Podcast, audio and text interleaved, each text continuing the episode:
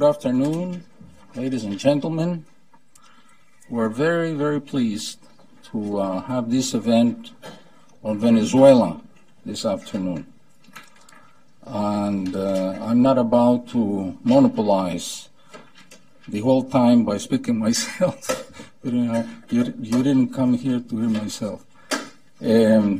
We'll begin with the introductory remarks by John Walters, who is Chief Operating Officer of the Hudson Institute and the Director of Hudson Institute Political Studies.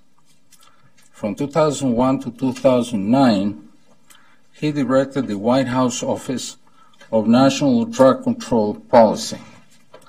In that role, Mr. Walters guided all aspects of federal drug policy and helped build critical programs to counter narco-terrorism in Latin America. And without any further ado, Don John. Thank you. Thank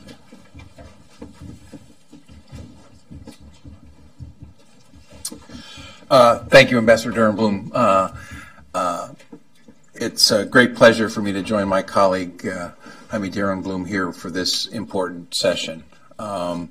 As he explained, my knowledge of Latin America is a little distorted because I've done most of that work in government on the issue of drugs and security, rule of law, going back to even the Reagan administration in various capacities. But in that process, I've met very many brave and wonderful people in the region who are fighting for justice, rule of law, a better future for their families and their fellow citizens. Some of them in the course of that, of course, have lost their lives to violence, to corruption, to crime. And unfortunately, some, of course, continue to do that today. We're today going to be able to discuss, frankly, some of the challenges in Venezuela, which has been racked by decades of destructive political forces. I think anyone who knows the region and sees this has been heartbroken by the continued and sustained destructiveness. There is much that might be done and should be done to help to move reform forward that I know this program today and some of the speakers will touch on. But we at Hudson have tried to continually work on issues of individual freedom, rule of law, justice, prosperity, and tried to work with our allies in the international community and give voice to the concerns that should be more visible to us all. And I want to thank Ambassador Daremblum and our panelists here, who he will introduce, for giving us the benefit of their knowledge and the ability to do this work. We could not do it without people who know what's going on the ground. So thank you all. Thank you for being here, and I won't get in the way of the rest of the program.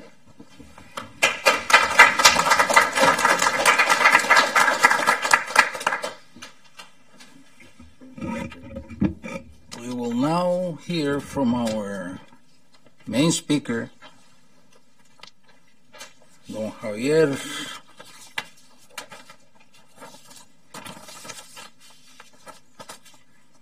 I'm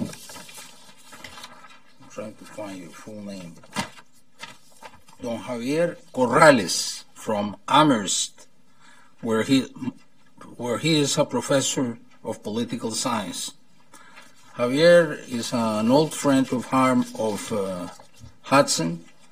He has been in numerous programs that throughout, since we started doing this project in 2005, and he has been always he provides enlightenment and provides us with tranquility in our work.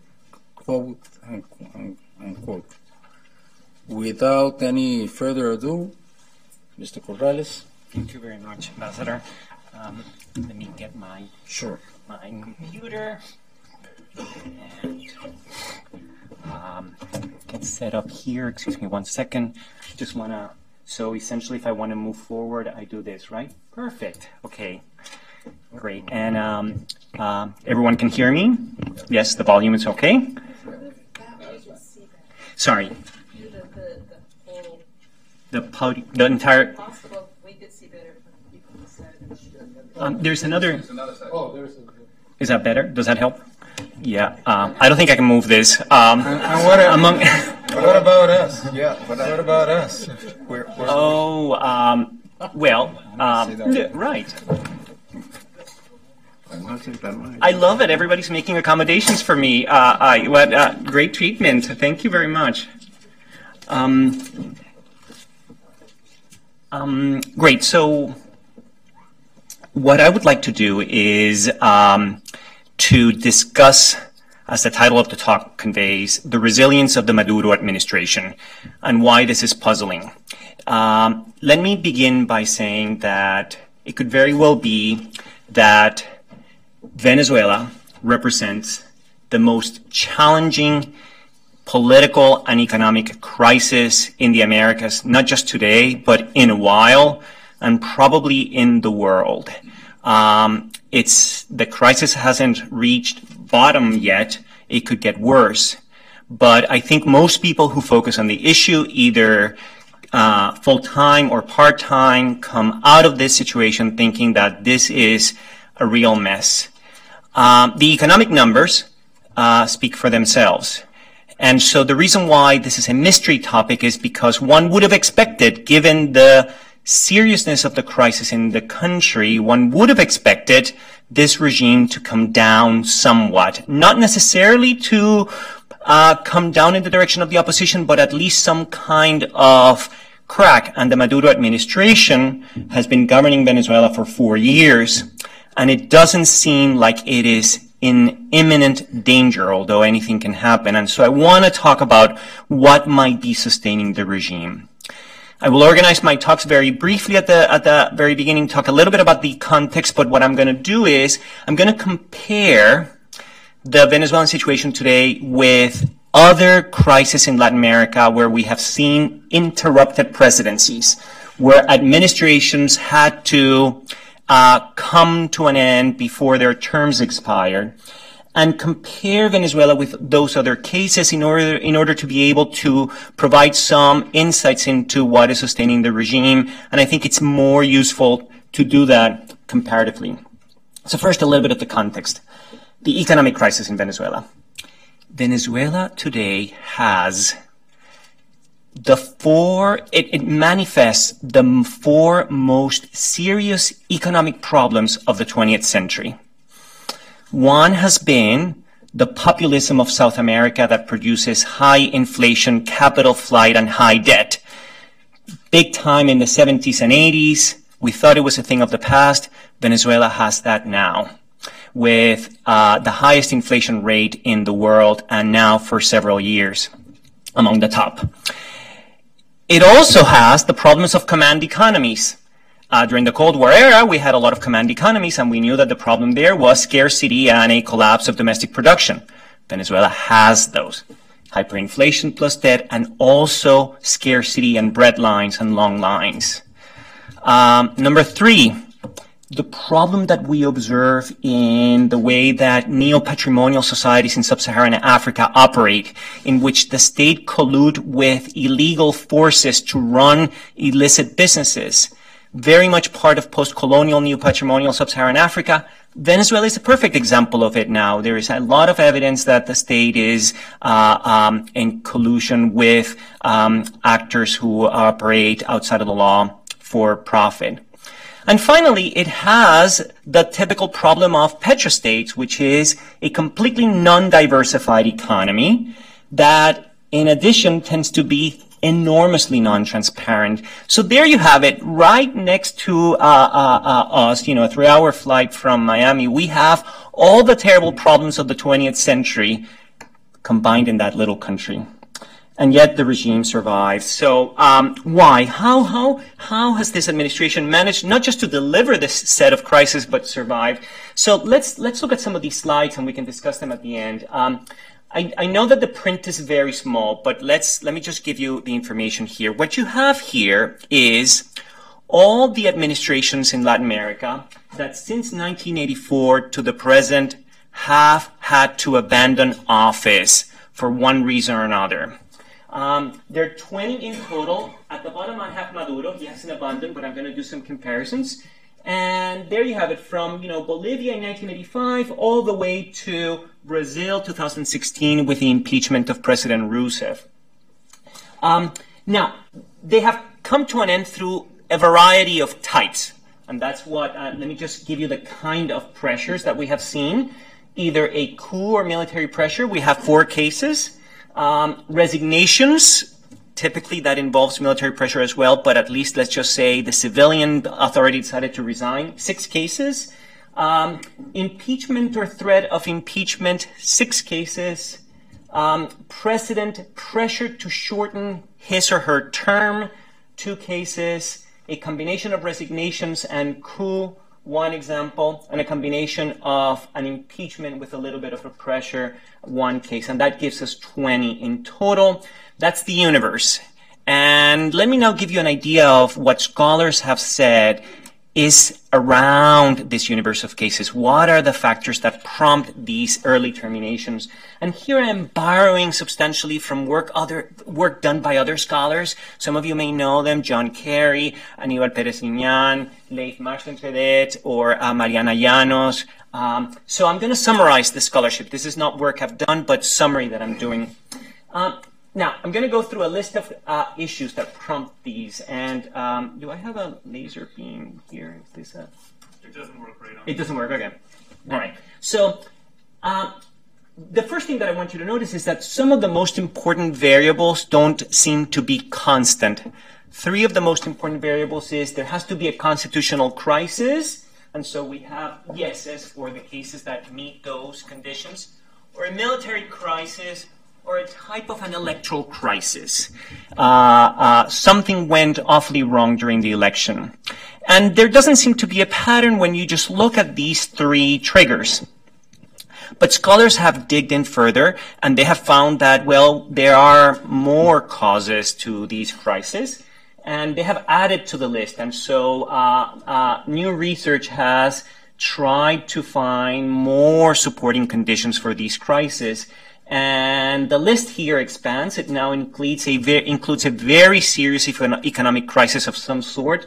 This variable is definitely much more frequent. Whether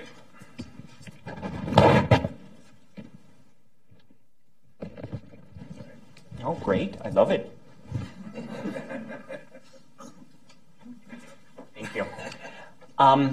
Another important condition is whether the president is minority in Congress. This seems to be almost an incredibly common condition. The president, this is what Pérez-Liñán would call, the president loses its legislative shield, and some form of street protest that overwhelms the country, and finally, major defections from the ruling party. So this is different from having a minority in Congress, but you also see defections.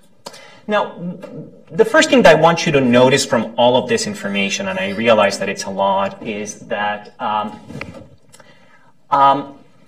it's not easy to bring an administration down. One factor alone won't do it. For the most part, you need a combination of factors. You need an alignment of many terrible crises happening simultaneously.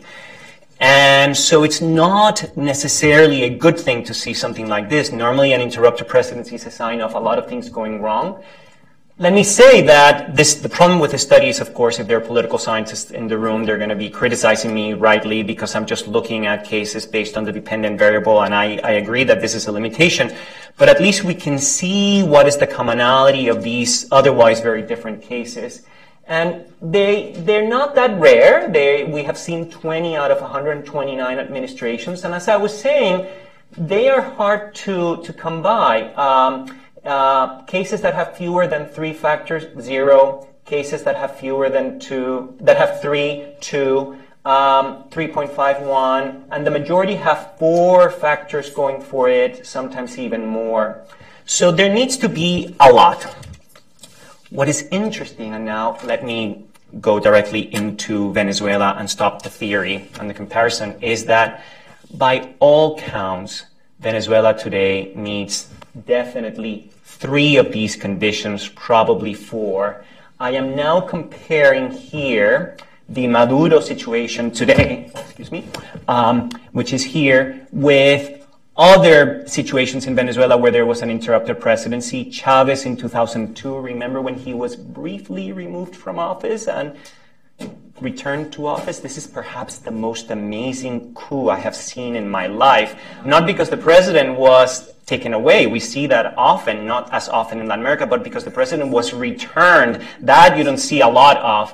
And then the case of Perez in Venezuela in 1993, when he resigned facing impeachment threat, and Gallegos in Venezuela in 1948. And so here are the conditions that these cases need, and at least we can be sure that Maduro has the problem of a major electoral crisis as a result of the defeat in the National Assembly elections at the end of 2015. You have a harrowing economic crisis, and it's a minority in Congress. So it has this much. And one could argue, is there a fourth condition? And there was, for a while, street protests prevail in Venezuela in 2014, but they have subsided significantly. So in many ways, it hasn't reached the point where it becomes more likely than not. This is the first lesson, is that it seems that things are very bad, going badly, but maybe it's not there yet. Perhaps if we see one of these other conditions emerge, the return of street protests or a military crisis, maybe we might be closer to a break in the administration, but perhaps we're not there just yet. Let me say a few more things about this and then offer some additional thoughts on what else might be sustaining the regime. So one of the things that the Maduro administration has done remarkably well, considering how much incompetence surrounds the running of this government, is to try to prevent some of these potential additional crises that could surface. And if you indulge me a few minutes, I would like to discuss several of these strategies followed by the administration, how I see them, what they have done right, and what are some of the vulnerabilities. And the first one is how they have avoided a constitutional crisis, how they have avoided the typical situation in which you have a major dispute in the country about whether the government is violating the Constitution. Almost everybody who is serious knows that the government is no longer in adherence with the most important precepts of Venezuela's constitution, and yet this doesn't produce a crisis. And the reason is because Maduro has invented something, has perfected something that we didn't see in previous cases in Latin America, which is, to borrow from Aníbal Pérez-Liñán's term, what I would call judicial shield.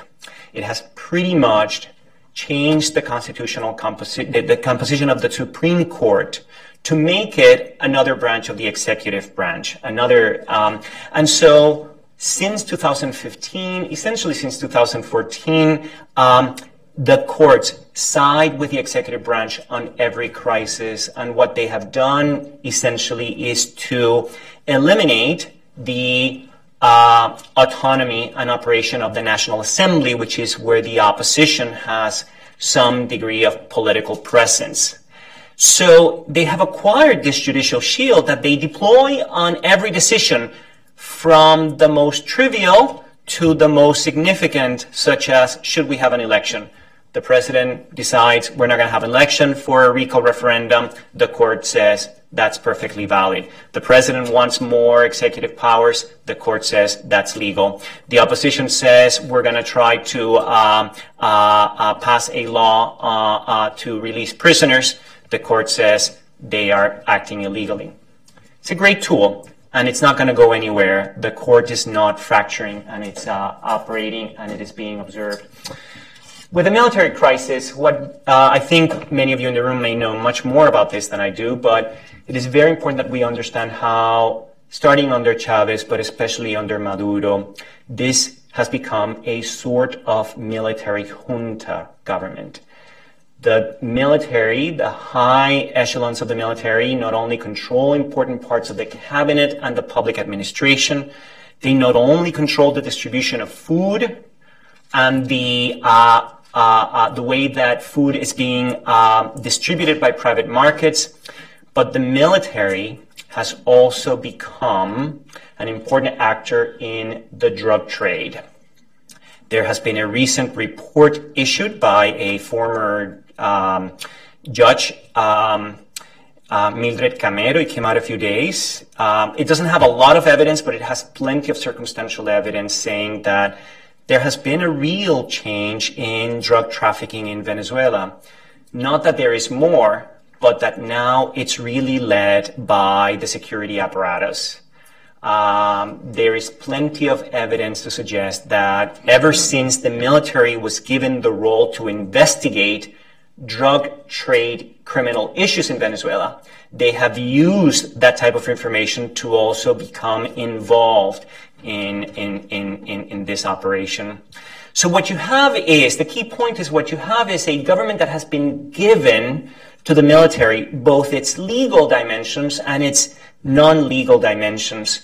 They are the custodians, and so the military has a huge incentive in preserving the status quo, or if you will, a huge incentive in preventing outsiders from coming in and investigate what they have been up to.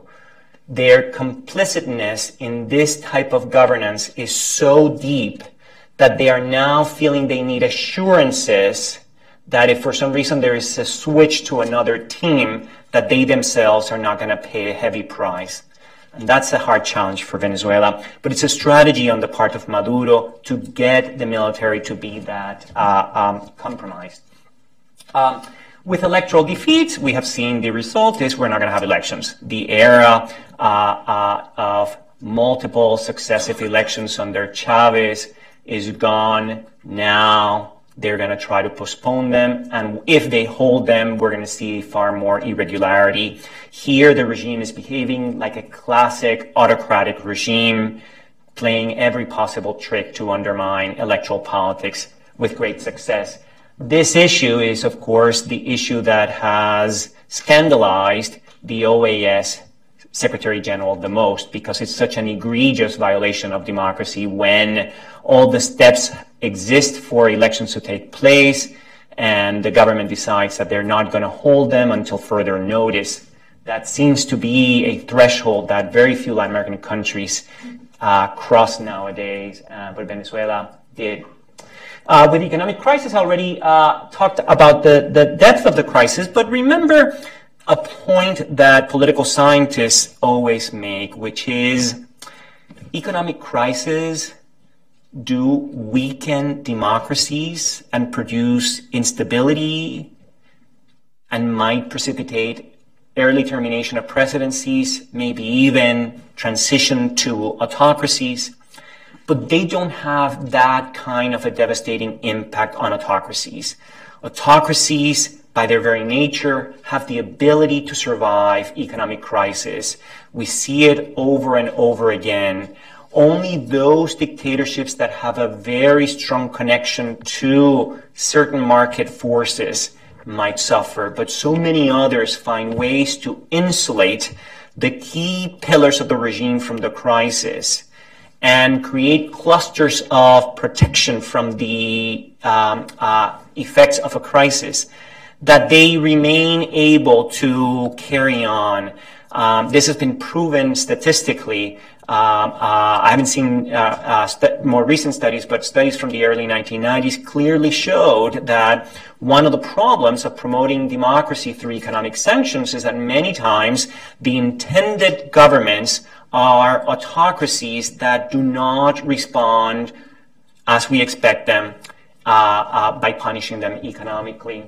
So Maduro has been able to insulate important sectors of the pillars who support that support him from the vestiges of the crisis. The fact that they're a minority in Congress, they used the judicial shield to basically declare the National Assembly to be essentially illegal and not paying any attention to anything that they do. So most of the laws and studies that the National Assembly have tried to do are simply not taken care of. Let me just say one thing. You might ask, could they do an impeachment in Venezuela? And the answer is, they can't do an impeachment. Thank you, Hugo Chavez. In Venezuela, there used to be the possibility of an impeachment prior to Chavez, but Chavez changed the constitution, deleted the impeachment procedure, replacing it with a recall referendum. Back then, people thought that this was more democratic, more participatory. A recall referendum gave the people, not the politicians, the keys to power. Now we know better that in reality it was a gimmick. The recall referendum is so difficult, and in Venezuela, given the rules of for conducting it, which are so strict, that it's really not that great of a tool. So they cannot impeach. They could try to do a recall referendum. They only had 1 year to do it. They managed to get all the, to follow all the steps to start the recall referendum, but they were blocked from doing so by the electoral authorities. Now, let me say something about street protests. And then one more point, and then I'll conclude. It is remarkable that there aren't more street protests now, but only if you don't understand how exhausted Venezuelans are from trying to survive in what is now becoming one of the most unlivable countries in the Americas. Nevertheless, that is not the only explanation. It's not just exhaustion from trying to survive adversity, but also repression. It's very important that we keep this in mind. This administration has really applied important levels of repression that work. During the 2014 protests, there were about 3,000 house arrests. This is important because you want to, you know, one thing is to arrest people who are outside protesting, but another thing is for the state officials to go into people's homes after the protest and take individuals away from their households. This has an incredibly chilling effect. And in many ways, this type of repression, although the mass numbers of 2014 haven't recurred, there is systematic increase in detentions. There were at least 2,000 last year, and Venezuelans know that they could very easily see their lives completely, their liberties completely ended, because this is an instrument that the regime is now using systematically, frequently, and in my opinion, with success in deterring the rise of protests. Finally, this is really the most interesting thing. When I was in graduate school back in the 1990s, my dissertation was about whether ruling parties were supporting the president or not, and so I'm generally, I think I have some, I pay some attention to this, and I have to say it is really remarkable how few big people in the government have defected. There have been some, but I think what you might disagree, but what I think is so interesting is how they have all stuck together. There isn't the proverbial split between hardliners and softliners or disenchanted Chavistas. If they are, they have left unceremoniously and having no impact. I think the reason for this is that Maduro, and most scholars agree with this, is not the towering leader that we had with Chavez, who was the final decision maker, but he has morphed Chavismo into a sort of like collegial rule. Everybody is allowed to have its own fiefdom. Different sectors of the civilian establishment have power pockets that they enjoy. Maybe at some point I made the mistake of saying personally that Maduro had become a puppet. Probably that was an overstatement, but I still think it is correct that he takes cues from others rather than him providing more cues, and that this form of accommodation has allowed him to maintain a certain degree of esprit de corps among the Chavistas. So let me now conclude, and then we can go to the comments. You know, I always think that the discussants provide really the most interesting points after a talk. But here for you, I am highlighting my central argument, which is, as I said, and to repeat, number one, it could very well be that in terms of all the potential political crises that one can expect, the regime is not quite there yet. But also, and this is point number two, the regime, by turning more autocratic and shaping autocracy in the direction of responding through these mechanisms, has been able to insulate itself from what could otherwise be a real danger for the survival of this regime. And so, to conclude, I don't think we're going to see the end of the Maduro administration in the near term unless things change. But if they stay this way, I expect continuity. Thank you very much. Those were my remarks.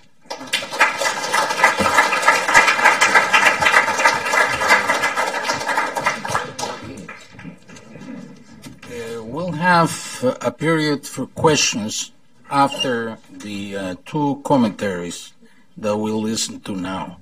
The first one by our esteemed friend and colleague, Gustavo Coronel.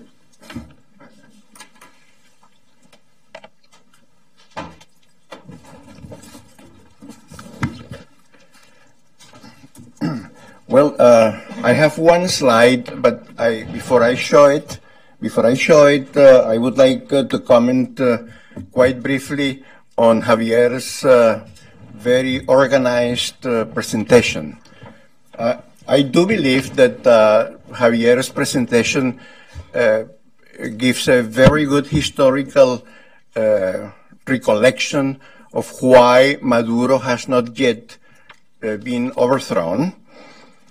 I doubt that his approach has a predictive value. I think it's very valuable for the things that have happened so far.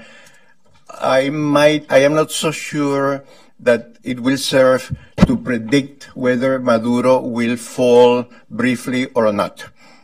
For example, I see that he has made Maduro, or he has put under Maduro, three factors of the, and he says that, if I remember correctly, he says that probably at least four factors or more are required for a government to be ousted.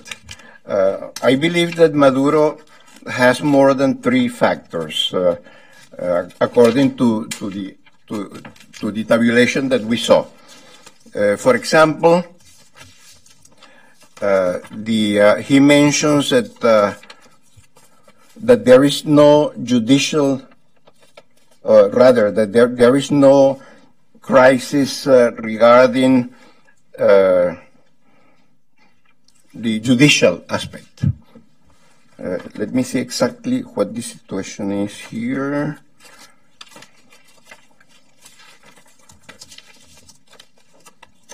Well, maybe you can, is it possible for you to put the last slide of Javier?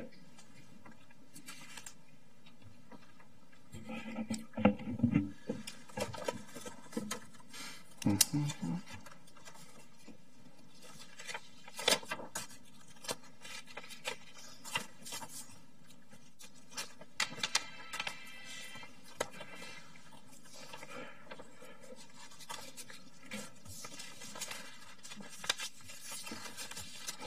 Well, don't worry. We won't have to wait. One aspect that, or here we are. Javier says, no constitutional crisis in Venezuela. Now, because the judicial shield is killing or suppressing the constitutional crisis. But of course, the existence of this duplicity between the judicial power and the legislative power is in itself one of the greatest constitutional crises that we have ever had in Venezuela. So the fact that there is a judicial shield does not make the constitutional crisis disappear. So I believe there is a very strong constitutional crisis going on in Venezuela. He also says that there is no electoral crisis because simply they are suppressing elections. The fact that they are suppressing elections in Venezuela today intensify the likelihood of other aspects emerging in Venezuela, like street protests. There will have to be a point in which Venezuelans will realize that the only way to change things in Venezuela is through civic action or insurgents, because the electoral path is completely closed. Javier, for example, I think he has not mentioned something that I believe is playing a very important role nowadays. I am talking of external pressure. I don't see external pressure there as a factor. I know that in Argentina, external pressure has been a factor, a very strong factor. And now in Venezuela, as you can see from what the OAS is doing, there is a very strong external pressure. Even if the OAS is not doing exactly what it should be doing, they now have 20 countries calling Venezuela to either for elections or to be expelled from the organization. And I believe that this external pressure is mounting even more so. So I would say basically, looking at the scheme of Javier, that probably Maduro has maybe 4 or even 5 factors playing into his potential ousting.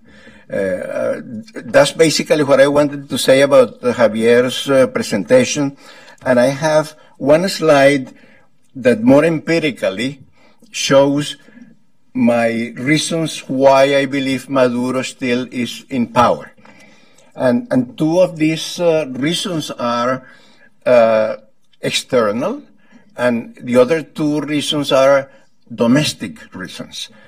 The first reason, which is an external reason, is that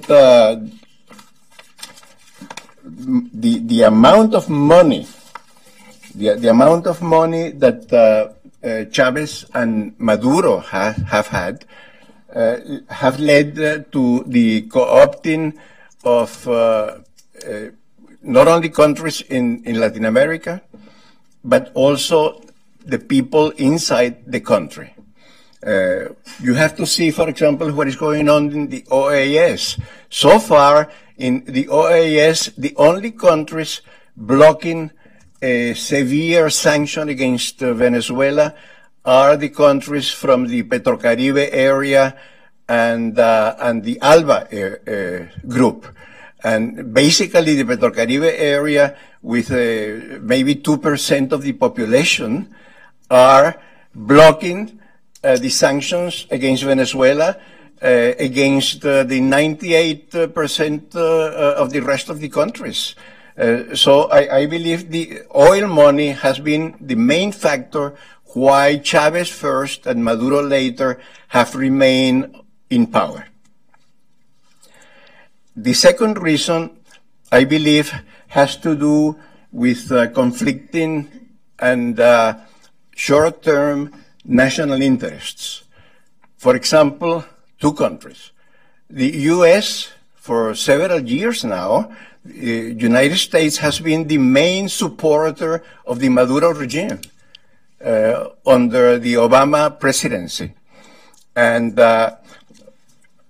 Now we see in retrospective how Thomas Shannon in the Department of State was the main factor in keeping the concept of the dialogue surviving, in spite of the knowledge that we all have that this famous dialogue is not only immoral, but also strategically useless. And now you still see in the OAS yesterday most of the countries calling for a dialogue between the narco regime and the victims of the narco regime. I say that it's almost like calling for Hitler sitting around the table with the Jewish population that was in their way to the crematories. Not as extreme as that, but certainly that's probably a similar example. So the U.S. has been the main supporter of the Maduro regime. But now, as we know, this has changed radically with the new administration in the White House. Not that I support the new administration, but in this particular case, it's looking like doing the right thing. The other country that had conflicting national interests with and supported Maduro is, or has been, and still is, Colombia. Colombia, Venezuela's neighbor, needs Venezuela or needs Maduro to be his main supporter with his love affair with the FARC. As long as this link, these peace conversations and negotiations were underway, Santos could not afford to antagonize Maduro. And still, Maduro is a hot potato for President Santos, and you could see in the OAS yesterday how Colombia spoke of dialogue, of civilized dialogue. It never spoke about sanctions against Venezuela. Now, the third reason has to do with the prostitution of the Venezuelan armed forces. It's not that the armed forces in Venezuela have ever been a positive factor in Venezuelan history, but now it's totally disastrous. The Venezuelan armed forces are now leading the narco traffic, as Javier has suggested. Not only that, they have in their hands the food distribution in Venezuela. What they are distributing is what is left after they themselves satisfy their own requirements. But what they are doing is to sell or resell these food bags that are imported at a cost of $800 per bag and have a real value of maybe $80 or $90 per bag, and the rest of the money is pocketed by the Venezuelan armed forces. Now, as long as the armed forces in Venezuela are supporting the regime, in fact, as long as the armed forces in Venezuela are in power, because forget about Maduro, the real power in Venezuela is the armed forces. The fourth reason, the final reason, is a combination of very severe government controls, price controls, exchange controls, all kinds of controls that you can imagine, together with what I call elegantly, so to speak, weak civic response, not to say cowardice, from many of the leaders of the Venezuelan opposition. There are certainly heroes in Venezuela among the opposition leaders. They are all in prison. And the ones who are not in prison are actually looking for an accommodation with the Maduro government, because they have been, after so many years and after so much money running around in the country, they have been progressively co-opted by the regime. So this combination of four reasons explain why Maduro is still in power. This doesn't mean to say that this is going to stay like this for the foreseeable future. For example, oil money is running out very quickly. Petrocaribe still works, but is so much weaker now that at any moment this these Caribbean states blocking the OAS will break away. Conflicting national interests. I don't believe Santos will change his attitude in the coming months, but certainly the U.S. has already changed its attitude. The armed forces, I think, are a hopeless case, because they will only concede Maduro's ousting when all of the other reasons are so strong that they cannot stop doing anything about it. But they have to resist until the last minute, because they are involved in big crimes against the Venezuelan nation. They are involved in narco-trafficking and in grand larceny in Venezuela. So they will be the last bastion of resistance in favor of Maduro. And finally, government controls and civic response. Today in Venezuela, the opposition is being replaced progressively by a real opposition. The mud, or mood, as you know it, is no longer effective. It's being replaced by civic groups that represent a wider aspect of civil society. There is a group called GANA, which is, as its name suggests, is gaining a lot of ground lately. So I believe that in a reasonable short term, Maduro will be ousted. I am convinced that he will not finish his normal term for 2019 or 18 or whatever. So thank you very much.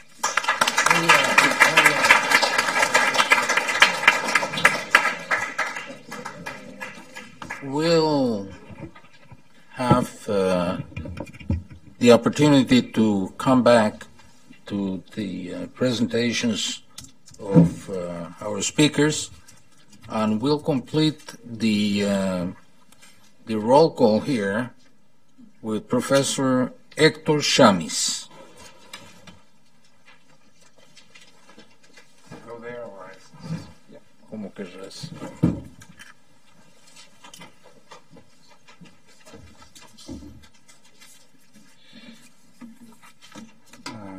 Well, thank you. Thank you so much for the invitation.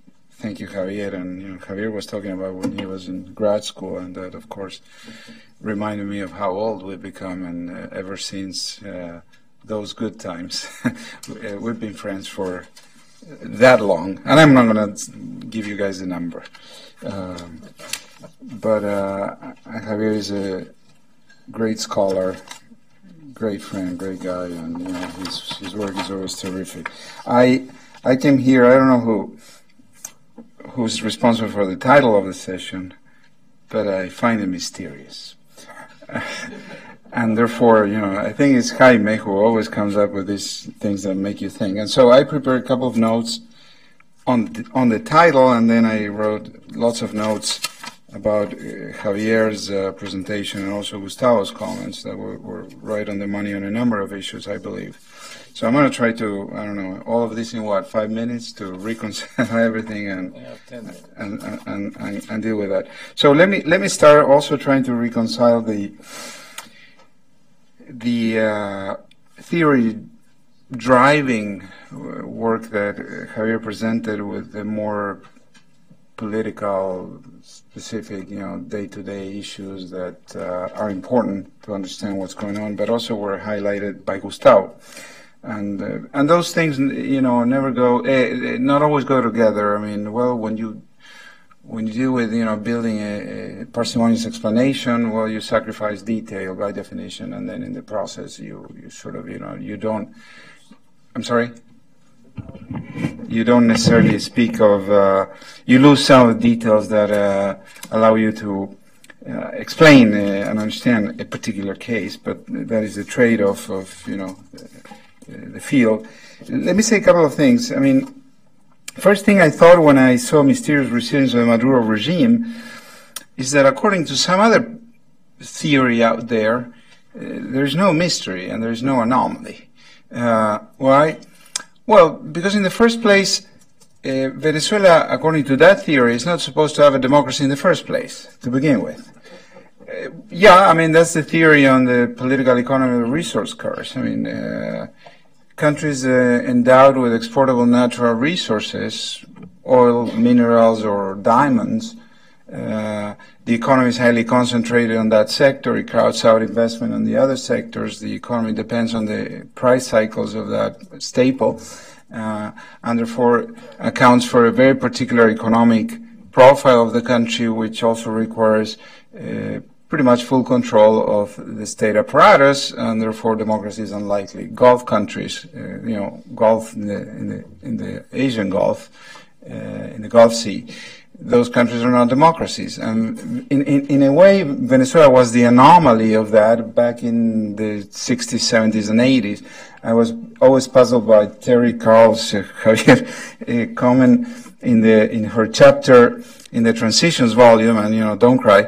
But when she says that oil paid the bill for democracy in Venezuela, she has that sentence, which according to the theory on the political economy of the resource curse, it wasn't supposed to happen in the first place. So that was perhaps the anomaly, the ability of a political elite, to make that deal that took them there and sustained them in power until the cycle changed, by the way, in the 80s, and with the drop in the price of oil in the 80s, and then the rest is history, the crisis of Carlos Andrés Perez, and then Chavez, and so on and so forth.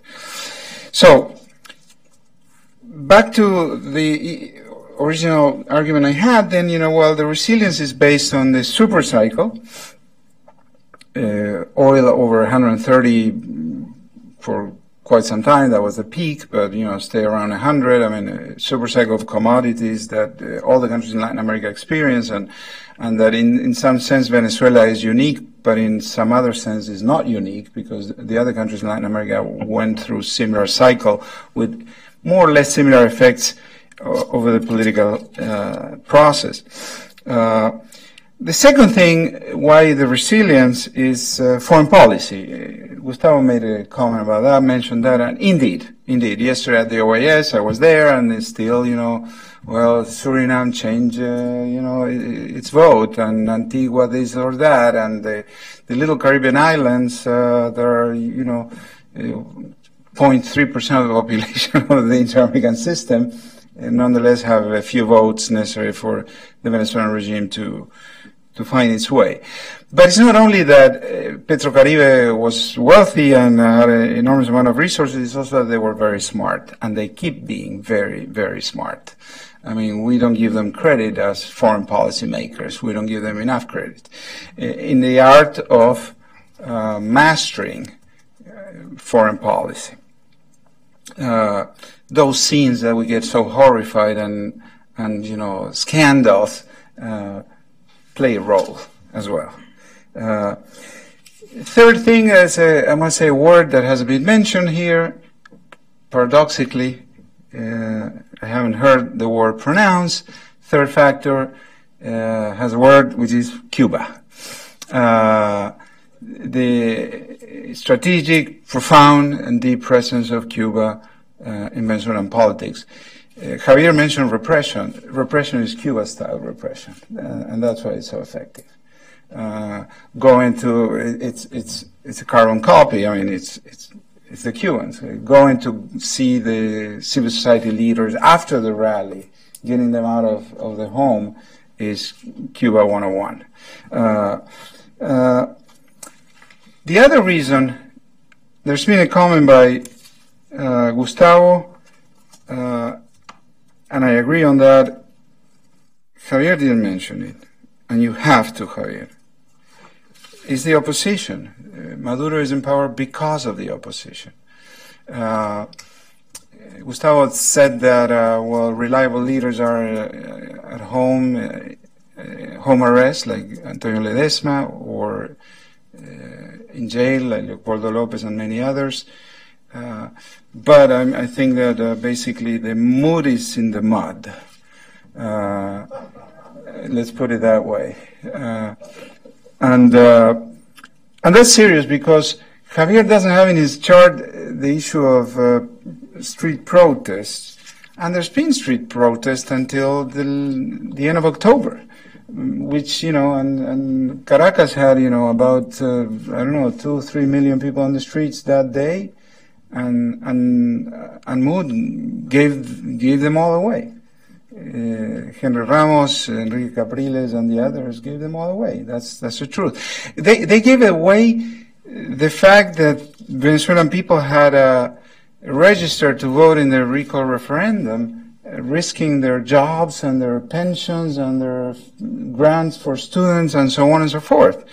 And they registered in extraordinary numbers, and yet they gave them away all in a very still to me incomprehensible way, in exchange for nothing. So that with regards to the opposition. The something also I had was about the future. Well, the future is to leave power. I mean, that's after 18 years you have to leave power. If you don't leave power, well, then, you know, this is what's going to happen. But at the same time, this ain't no Augusto Pinochet. Meaning what? And Javier touches upon that a little bit with the, and Gustavo highlighted that also, is that there is no Augusto Pinochet in the sense that that was an authoritarian regime that wrote the rules of how and when it would leave power. It's in the 1980 Constitution. There's going to be, in 1980 they wrote, there's going to be a plebiscite in 1988, the famous plebiscite of 1988. There's going to be a plebiscite. If the no wins, then we're going to call for an election next year. And exactly that's what happened. True, there were some elements within the authoritarian bloc at the time that wanted to reject the results that night. But in the end they didn't. And that makes all the difference, because that's not how the Venezuelan regime seized power, largely since the influence of Cuba increased dramatically. Maduro goes to Havana to get advice and comes back weekly. And that is something that didn't happen to that extent with Chavez. And that is not that Maduro is a Marxist-Leninist or anything, or it doesn't matter. What matters is that he's very short of international support, and then, you know, the Cuban advice is important. And the other part of the deal with Colombia, I believe, has been Cuba, Gustavo, which, you know, has given the sort of a comfort zone to the Maduro regime, this triangular negotiation. The Obama administration, new diplomatic relations with Cuba, and the Colombian peace process. And that has given a comfort zone. You know, 1/3 of the ELN resides in Venezuela. They get in, they get out, and so on and so forth, and et cetera, et cetera. One more thing I wanted to say, or something about Javier's point. The military has many functions. True, I think there is something new, a sort of a general general point about transitions, because Javier does make the point about hardliners, softliners, and so on and so forth, and that there's no such a thing within the Venezuelan military as there were within the Pinochet regime, the Uruguayan regime, the Argentine regime during the transitions in the 80s. And I think it has to do with the business of the military, whether that is food and that is, which entails a paradoxical thing, I think, in terms of hardliners and softliners. There is division within the armed forces, but it's a business division. It's a division over the markets, it's a division over the goods they deliver, it's a division over whether they are on drugs or on smuggling goods from Colombia, or whether they are into food distribution, or whether they have their hands on the humanitarian relief packages that they sell in the black market. Which also is interesting.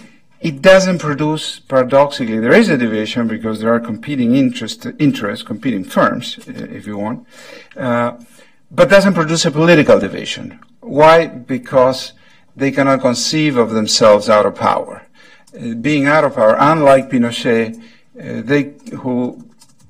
who could be out of power, although in the end he faced a crazy Spanish judge, you know, right, crazy for himself at the time, a Spanish judge that, you know, held him, you know, detained in London. But what we are facing in Latin America is something very new and very peculiar. And Venezuela is, I think, the paradigmatic case, but it's not the only one. Corruption, Latin America was always very corrupt, right? Well, corrupt Latin American public official is, you know, it's a story. But that has changed. It used to be that guy that had a cut for himself. There was a guy that was in charge of a contract, building a bridge, supplying, I don't know, uniforms for the military or whatever you want. That was that guy that was what's in there for me. Mr. 10% or something like that. Different names by which, well, we knew the public sector was corrupt. There are different interpretations for that, whether that's good, bad, or whatnot. That has changed. Corruption is not anymore that guy that is seeking private profit. Corruption has become a system of domination. Corruption, the corrupt schemes in Latin America have replaced the political system. They organize the territory. They control the territory and they divide the territory politically. Well, this territory is yours for whatever you do, smuggling drugs or whatever else. This territory is for me. And there are clashes at the boundaries.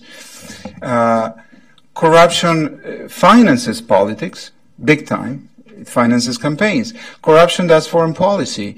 Nobody remembers that Dilma Rousseff went to inaugurate the Mariel harbor in Cuba, and next to her, who was honored by her, just like the other, read her speech that afternoon.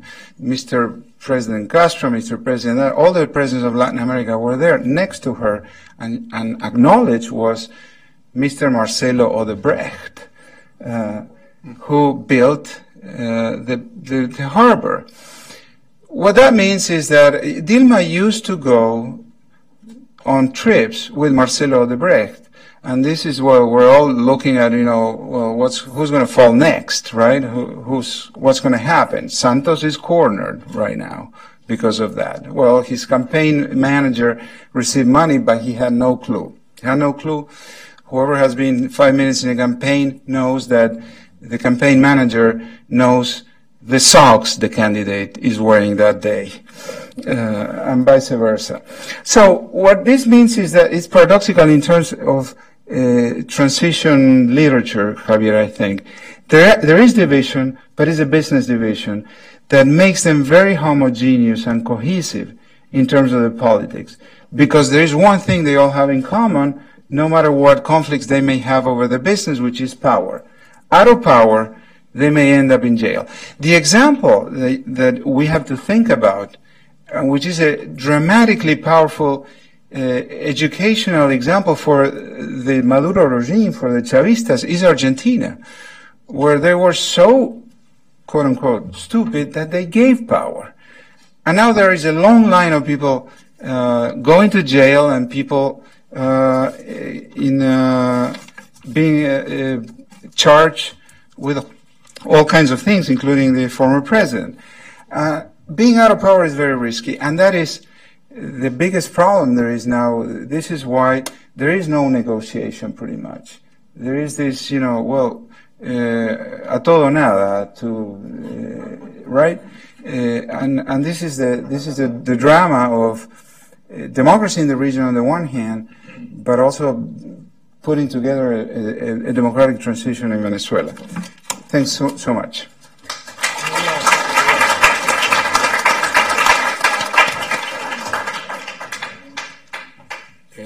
We'll give now Mr. Corrales, Professor Corrales, a chance to refer to his to the commentaries made to his presentation by our colleagues here. Is this on? Yeah. I feel very fortunate. Thank you, Gustavo and Hector. Those were great comments. I love that we're adding to the list of, I don't disagree with anything that you all added. I apologize if my list was incomplete.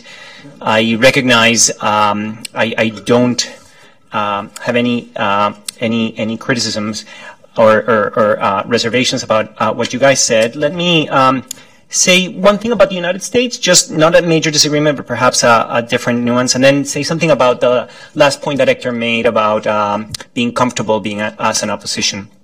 I understand the point that the United States has not been leading the charge against the Maduro and even earlier the Chavez administration. I agree, and more could have been done, but they have nonetheless, the United States has been the actor that has produced the most debilitating blows from outside up until now. They were not hard punches necessarily, but they were punches, and that is the work that the FBI and the Treasury Department do. This is what Obama did. He turned the foreign policy of the United States toward Venezuela away from the State Department, away from Congress, and gave it to the FBI and Treasury Department.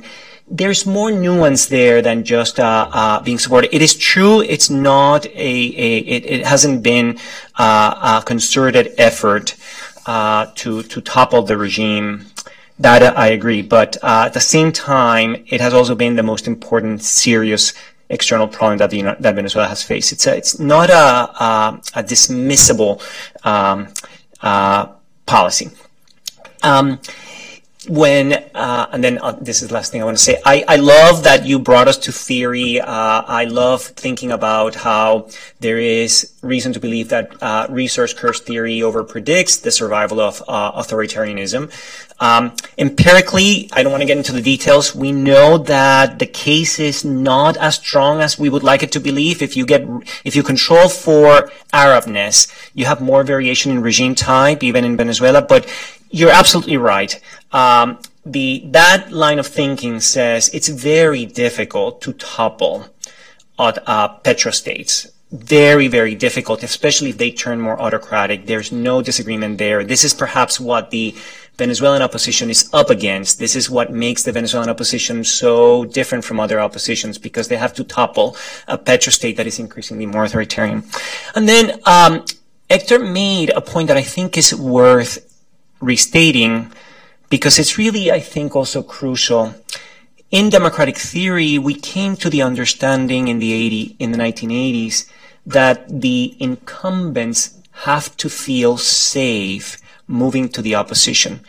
Every political actor in a democracy has to come to believe that being in power does not mean that they will win everything, and being in opposition, you're in opprobrium, you're in like no gains. And unless you get, and in democracy you always need an opposition, so you cannot have democracy with opposition, but the opposition has to feel that they can be safe. And we're not there in Venezuela. This is the point that Hector makes, and to some extent Gustavo alluded to, and that is that they're very afraid to be in the opposition. and for whatever reasons, the military or other folks. And I have to say that this is a very powerful argument. If I have a criticism of the opposition, I probably wouldn't be as tough as you were, Gustavo. I always praise the opposition in Venezuela. I always say that in no other Latin American country have we seen this level of unity. Have we seen this rise from the ashes? Have we seen this ability to match the electoral strength of Chavismo? But having said that, perhaps its biggest failing has been to not create an environment for the worst offenders to feel that it is safe to step outside. In fact, Henry Ramos had a big blunder recently. Who knows if this is ethically correct to think about making safe spaces for the opposition, but I think that until we're there, there's going to be a lot of hesitation to break away from Maduro. Those were my points. Thank you very much to the two of you. I love them. Very good. You have any thoughts on this? Well, actually, I think I failed to emphasize the connection between the Obama administration, the Cuban government, and the Venezuelan government. I believe that this is a very strong link. Obama wanted to, his legacy was to leave Cuba as a under the democratic umbrella of the Americas, and for this he felt he could sacrifice the democracy in Venezuela for a few more years, leaving Maduro in charge. I believe that he failed in Cuba, and he has also failed in Venezuela.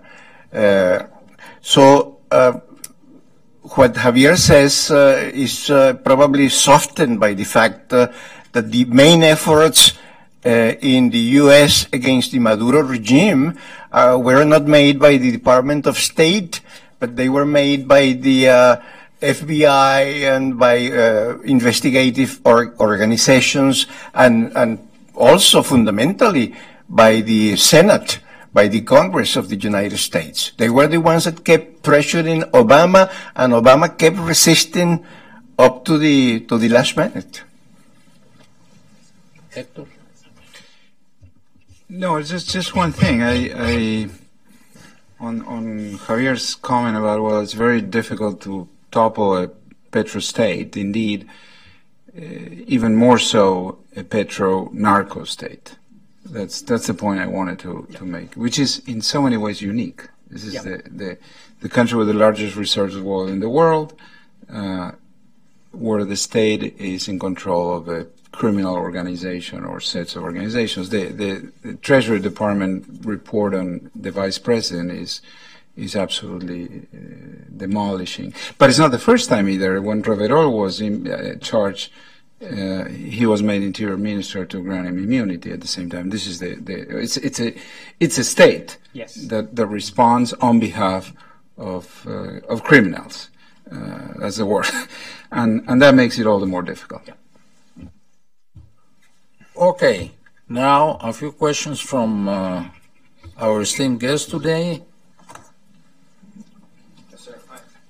I will kindly request to give us name and affiliation. Sure. My name is Rex Wempen with Northern Resource. And my question to the esteemed panel, thank you for all the presentations, all very informative. One topic which was not covered, I hope that you all may briefly comment, with all due respect to the powerful role, for better or worse, that the United States played in this hemisphere during the Cold War. Since the Cold War, new power centers in the world have emerged. And I was hoping that you may comment on the perhaps significant impact that Chinese and to a lesser extent Russian investment in Venezuela may have had in the continuation of the regime. Thank you.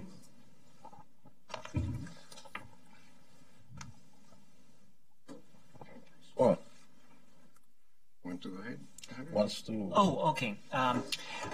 absolutely. China has been the most important support of Venezuela. That's absolutely clear, and bailing them out. It could very well be that if we talk to folks in Beijing, they probably would treat Venezuela as their first example of their foreign aid going badly. You know, the United States has plenty of examples of that, but Venezuela is probably the one. But they have not pulled the plug, and until then, that's a big issue. With Russia, that's complicated. Russia currently, right now, is not helping Venezuela that much, because Russia is not complying with cutbacks in oil production, which would be the best thing that Russia could do now, is to cut back. But in general, they have helped protect the regime. But right now, Russia is not exactly helping Venezuela right now. Okay. Yes. I'm a Venezuelan American. I just have a question, talking about the money-wise. Venezuela's oil, of course, is going downhill, but drug trafficking is very lucrative. So my question is, considering the case of the narco-sobrinos, you know, the Celia's nephews, I'm not going into details, and the proof of Tarek al-Aissami involved in terrorism, which no one has mentioned, terrorism and drug trafficking. So Venezuela is a global menace. So after all these, is there any way, one way of getting Maduro out of the regime, because Venezuela is a menace, sad to say, I'm Venezuelan. Is there any way to have, like, I don't know, an international coalition or another OAS or whatever, or United Nations working on Venezuela, considering the drug trafficking, which is already proved, and the terrorism? Well, you know, this has been the real difficulty. We have had a very difficult time. I don't know what has been harder, to get the United States to get more decisive, or to get Latin Americans to even care about the subject. We are now at a situation where, for the first time, there is the possibility of an international Latin American coalition, but it has taken so long to form, and it doesn't have that much power. So I wouldn't be too optimistic of an international coalition. Having said that, and Hector was there at the OAS. What we saw this week is really huge. Seeing Mexico, which is the country in the Americas that respects sovereignty as if it were the country that has the most to hide, leading the effort to try to sanction Venezuela, the OAS, is major. So we're at a good point with this, although clearly not good enough to produce enough pressure. Gustavo mentioned the external pressure, and from my count, 4 of the 20 interrupted presidencies came down because of serious external pressure. So it's absolutely true that it can do the job. But the problem with Chavismo is that, in addition to being a petrostate, narco-state, it has a lot of soft power among the left. And for a while, Latin America was dominated by leftist governments, and that reduced the chances of diplomacy working to change the regime in Venezuela.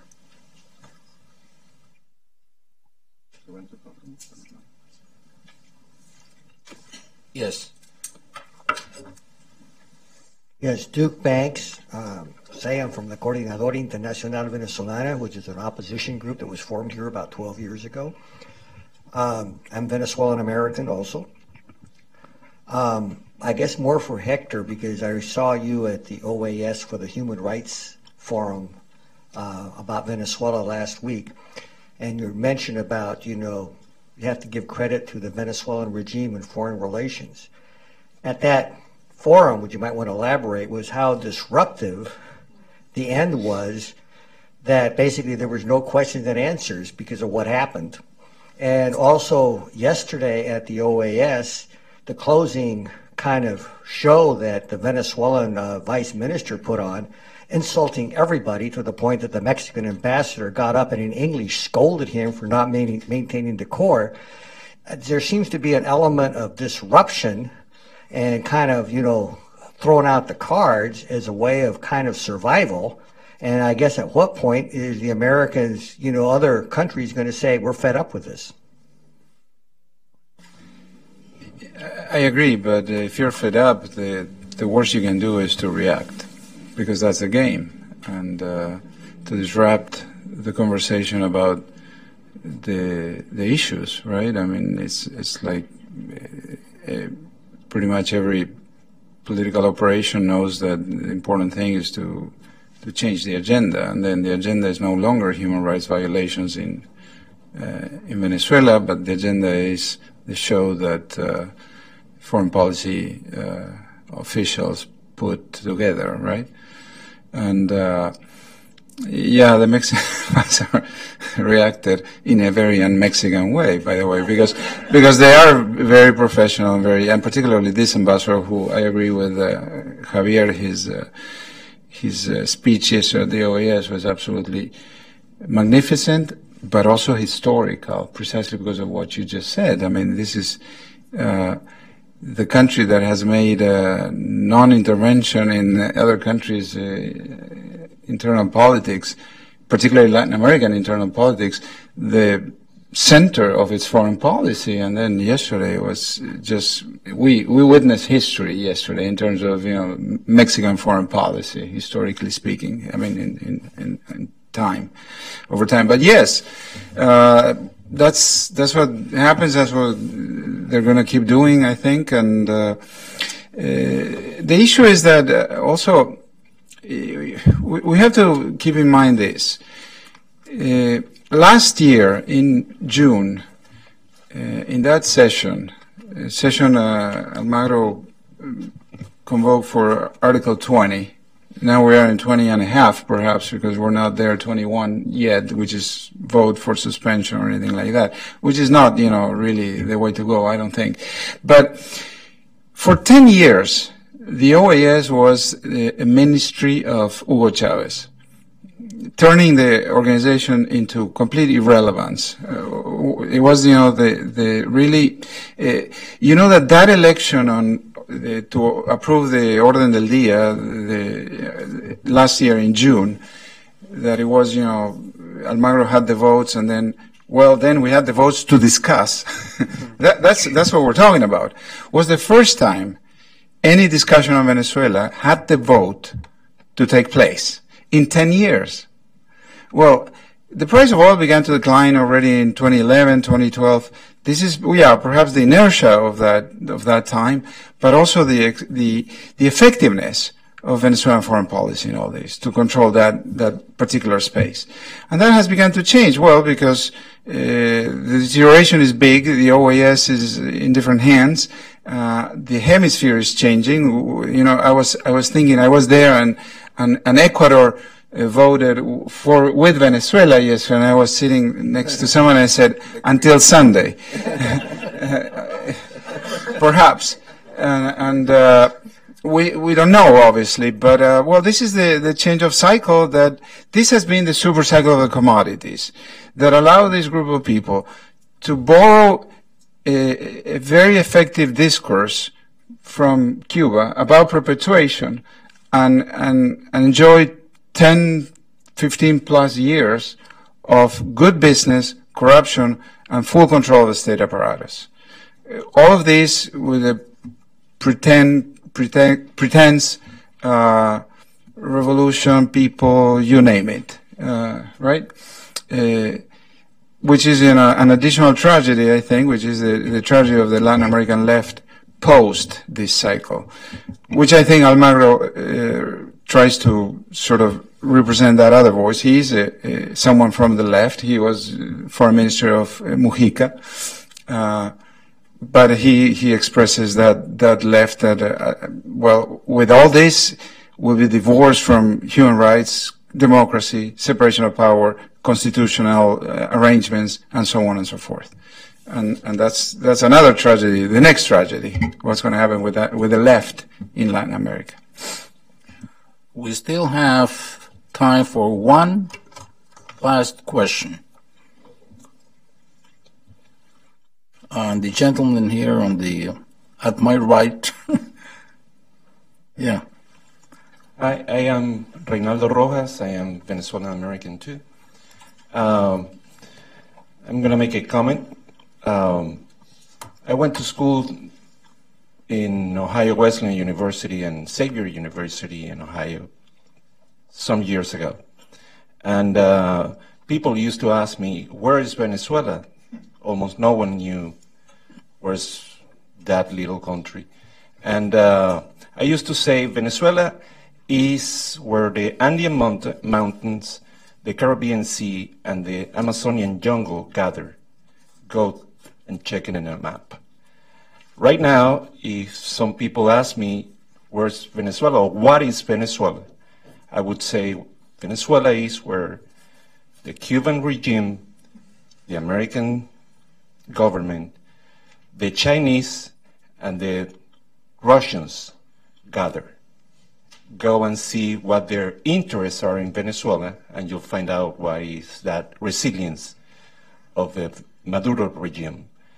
The point I'm making is that Venezuela for the last 18 years had been the piñata of the Americas. Everyone wanted a piece of Venezuela. And right now, there are some of them that they know they have to leave the party, and some of them, they want to keep partying in our country. Thank you.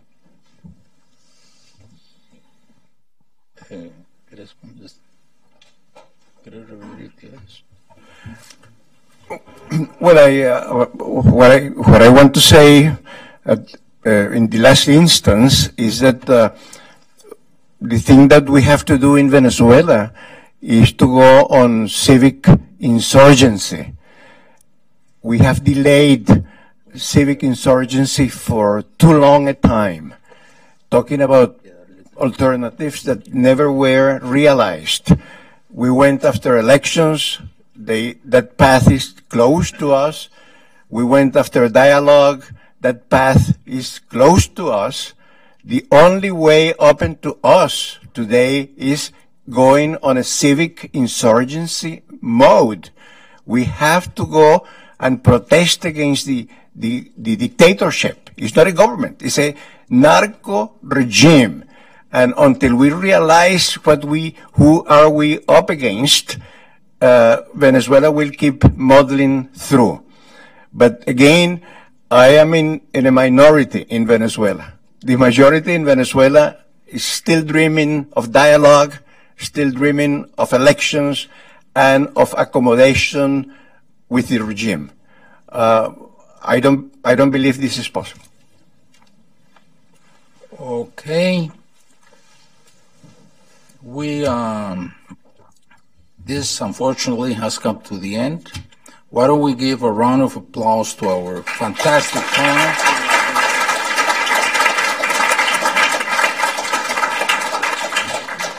Thank you very much.